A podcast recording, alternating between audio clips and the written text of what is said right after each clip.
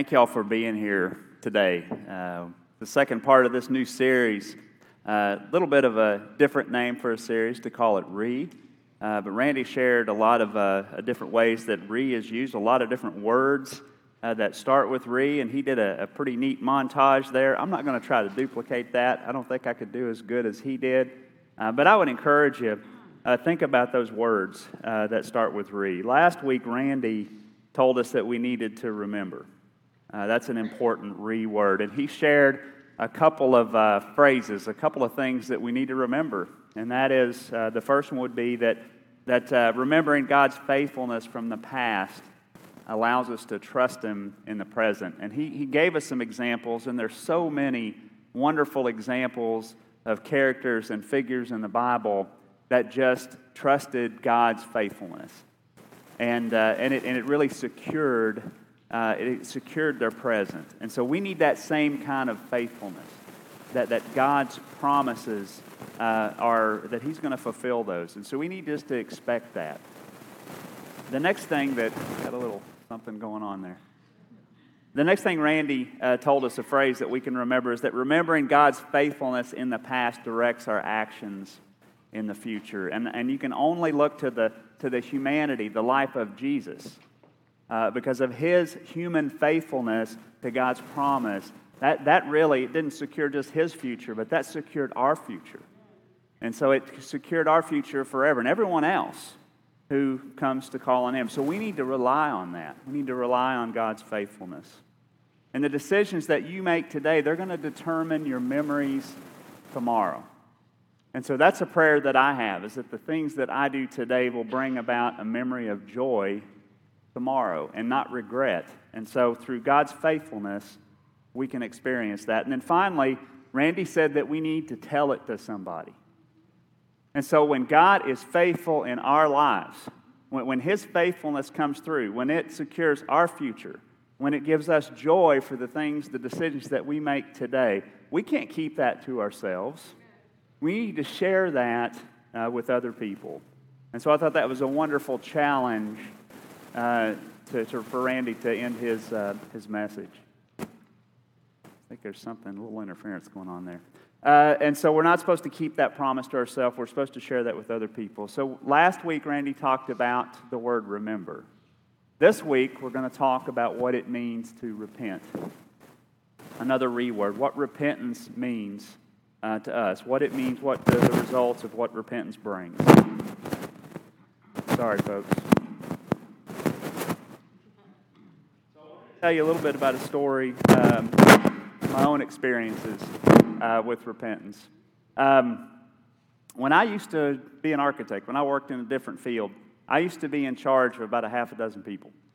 And I remember on a particular occasion, um, I wasn't very happy with what about six or eight of them were doing. Uh, they, were in a, they were in the other room and they were talking and yucking it up for about 45 minutes. And uh, we were under a lot of pressure to get a project done. I was worried about billing enough so that they could have their paychecks. And uh, so I, I end up walking in the room, and here they are. They're sitting in a circle, they're turning, they're facing each other, they're not working. And uh, man, I tell you what, I unloaded on them. I mean, I ripped them.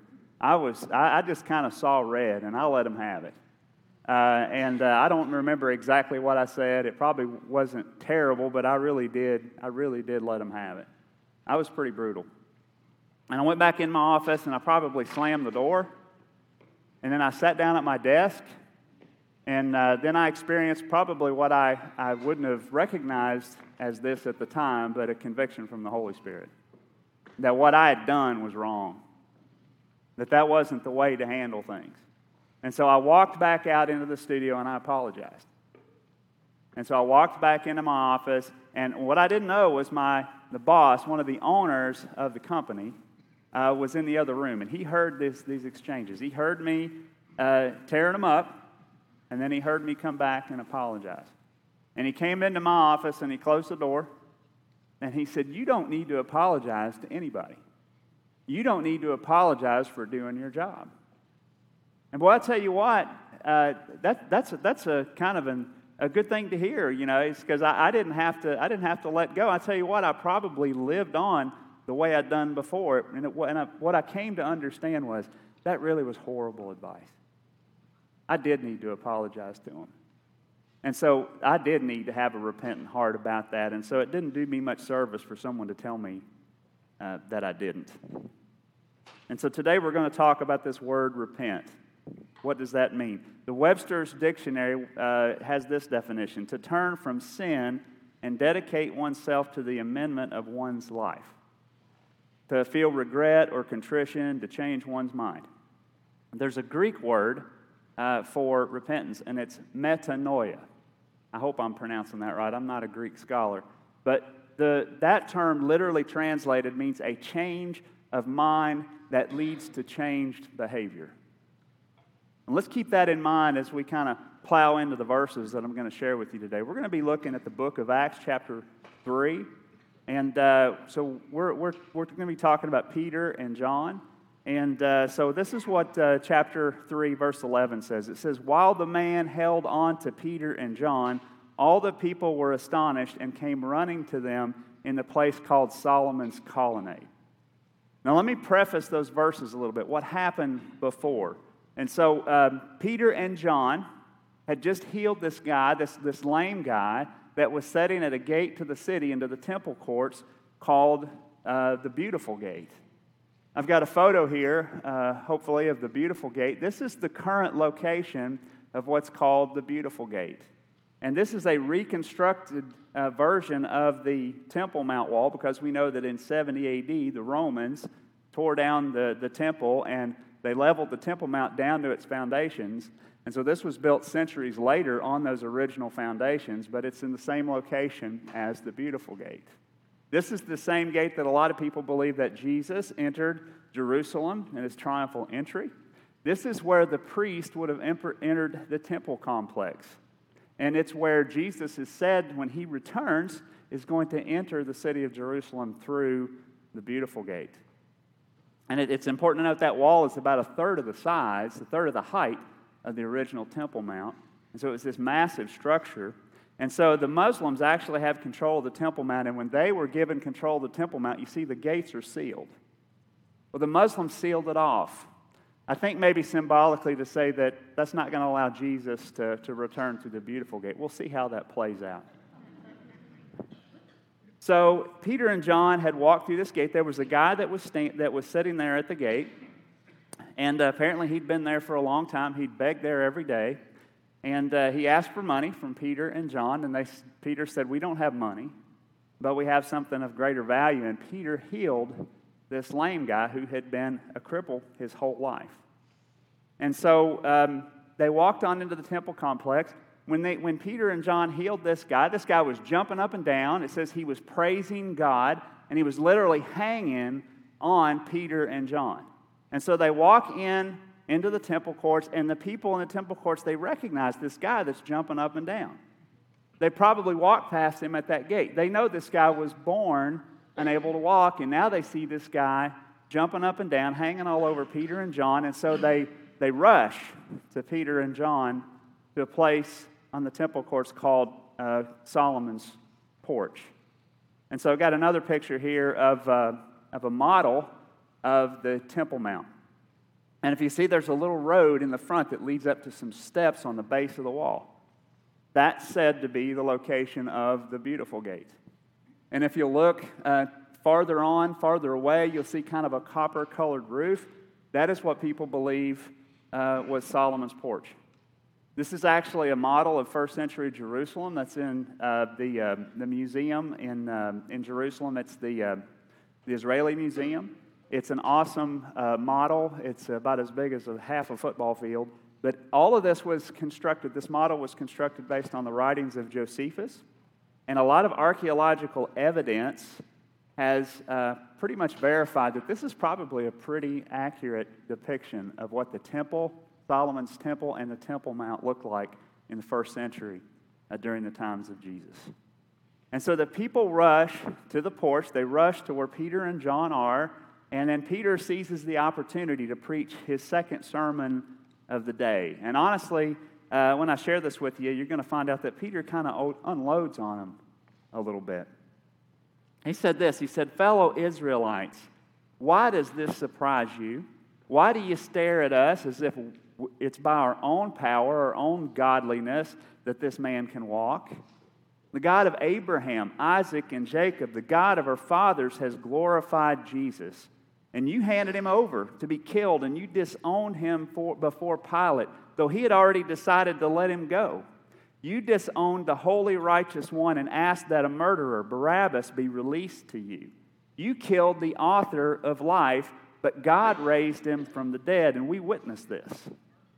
By faith in the name of Jesus, this man you see, whom you knew uh, was crippled, has been made strong. It's in Jesus' name and the faith that comes through him that he has been completely healed so that you can see.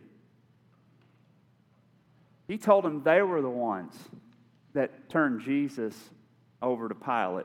He, he told them that those Jews that were there, they were responsible for, for, for the life being beaten out of the Messiah. And, and that he knew that they were the ones that had killed the source of life, the source of life that God raised from the dead that healed this guy. Now, that's pretty fearless. That's pretty bold. He, he told them the truth. He told them they were the ones uh, that they weren't responsible for the ones that healed this guy, that Jesus was, and Jesus is the one that they had had put to death. Peter hit him pretty hard with the truth. And then he did something pretty amazing. He shows them a way out of their conviction. He said, Now, fellow Israelites, I know that you acted in ignorance, as did your leaders. But this is how God fulfilled what has been foretold through the prophets, saying that the Messiah would suffer. And then he said, Repent, repent, and then turn to God so that your sins may be wiped out, and a time of refreshing may come from the Lord. A time of revival may come from the Lord.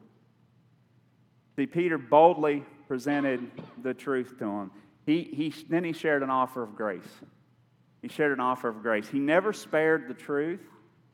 He, he, he never cared much about offending them.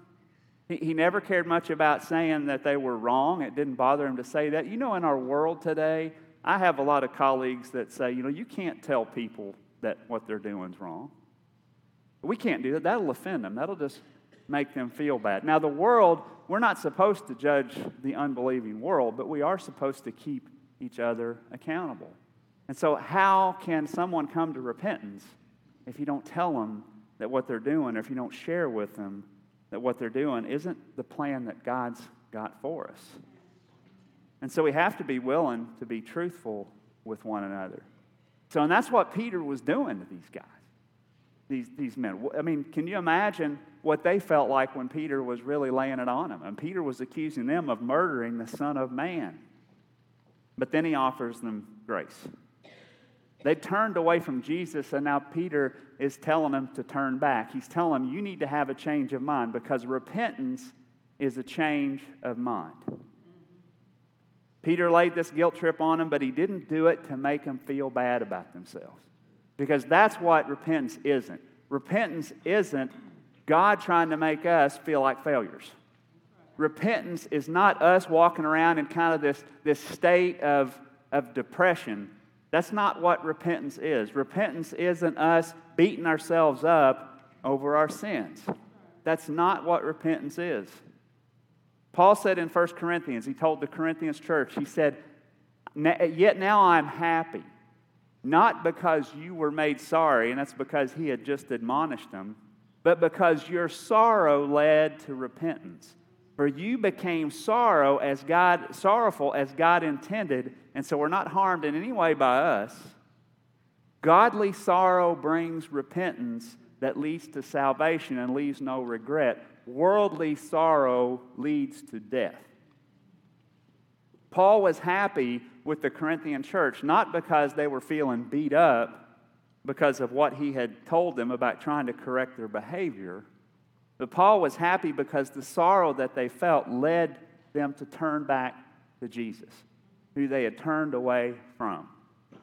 Paul mentioned two types of sorrow here, and this is important to point out. He talked about worldly sorrow. And worldly sorrow is a sorrow that, that's brought about by you uh, not liking how sin affects you. Worldly sorrow is, is uh, it's being sorrowful for the inconvenience that your sin causes. You don't like that feeling that you get when you've offended someone. It annoys you, it bugs you. And you want God to take that away from you. And you ask Him to. And sometimes when God doesn't take that away, then you get mad at Him. You're pestered by this inconvenience Uh, that, that sin has caused in your life. You see, because worldly sorrow is viewing your sin through your own eyes and how it affects you. Godly sorrow, on the other hand, is being sorrowful for how sin affects God. Godly sorrow is not about feeling sorry for yourself about how the sins grieved you, it's feeling sorrowful for the fact that your sins have grieved God. That is godly sorrow. It's viewing your sin through God's eyes and not through your own eyes.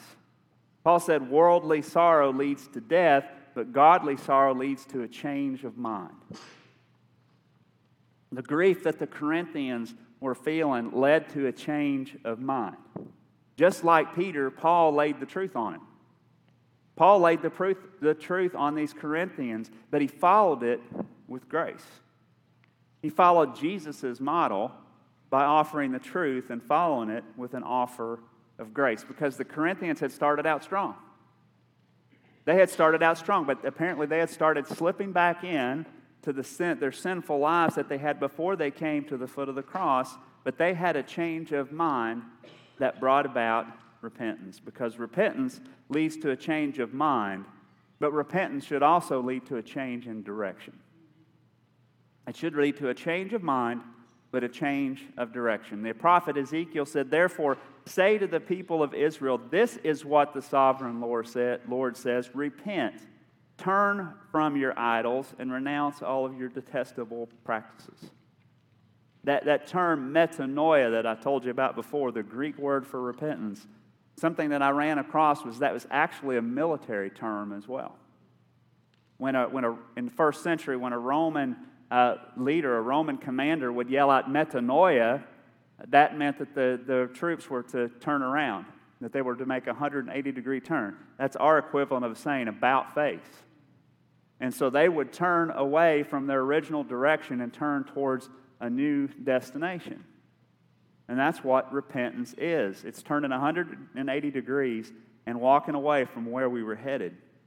And it's not looking back, because looking back is the same as worldly sorrow. It's always looking forward. And I'm always amazed that God doesn't look in our past, God always looks to our future.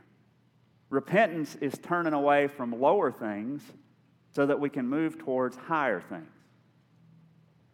In the book of Revelation, God talked through the Apostle John and said this. He said this to the church of Ephesus in one of his letters. He said, Yet I hold this against you. You have forsaken the love you had at first. Consider how far you have fallen. Repent and do the things you did at first. Note that God didn't say, I hold your sins against you. What was grieving God wasn't so much their sin, but the fact that they had turned away from the love that they had for Him at first. God even acknowledged in, in his letter before this that all the good stuff that they were doing, apparently they weren't afraid to confront false teaching. Apparently, uh, they were suffering a lot of hardships, enduring a lot of hardships in His name. They were doing good works that pleased God. But they had turned away from a relationship with Him, and that grieved God. Maybe they weren't forgiving one another. Maybe they weren't making spiritual things a priority in their lives. I don't know exactly what those sins were, but they, they had turned away they had fallen from a place where they were in perfect relationship with God, and God was calling them to repentance, to turn back to their true identity, to turn back to the loving relationship with, with Him. He was calling them back to a relationship with Him because that's what repentance does it restores relationship.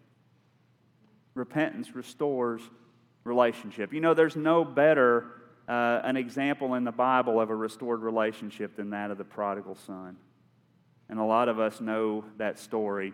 It's a, it's a son who goes to his father. He's worked alongside his brother for his father on his farm his entire life. It's a parable. And he goes to his father, and he wants his inheritance now. He doesn't want to wait until his father's gone. He wants it now. He feels entitled to it. And so his father relents and gives him his part of the inheritance. And then he has a change of direction. He turns 180 degrees and he walks away from the love and the support of his father. And he goes and he walks and he comes to the next city and the party starts. And the money's flowing and he has a lot of friends. That happens, I think, when, you, when you're living that type of lifestyle. I know back when I, I was kind of a party animal when I was a younger man, and I had kind of two kinds of friends. I had my party friends and my normal friends. And you know what? My party friends, I was the life of the party.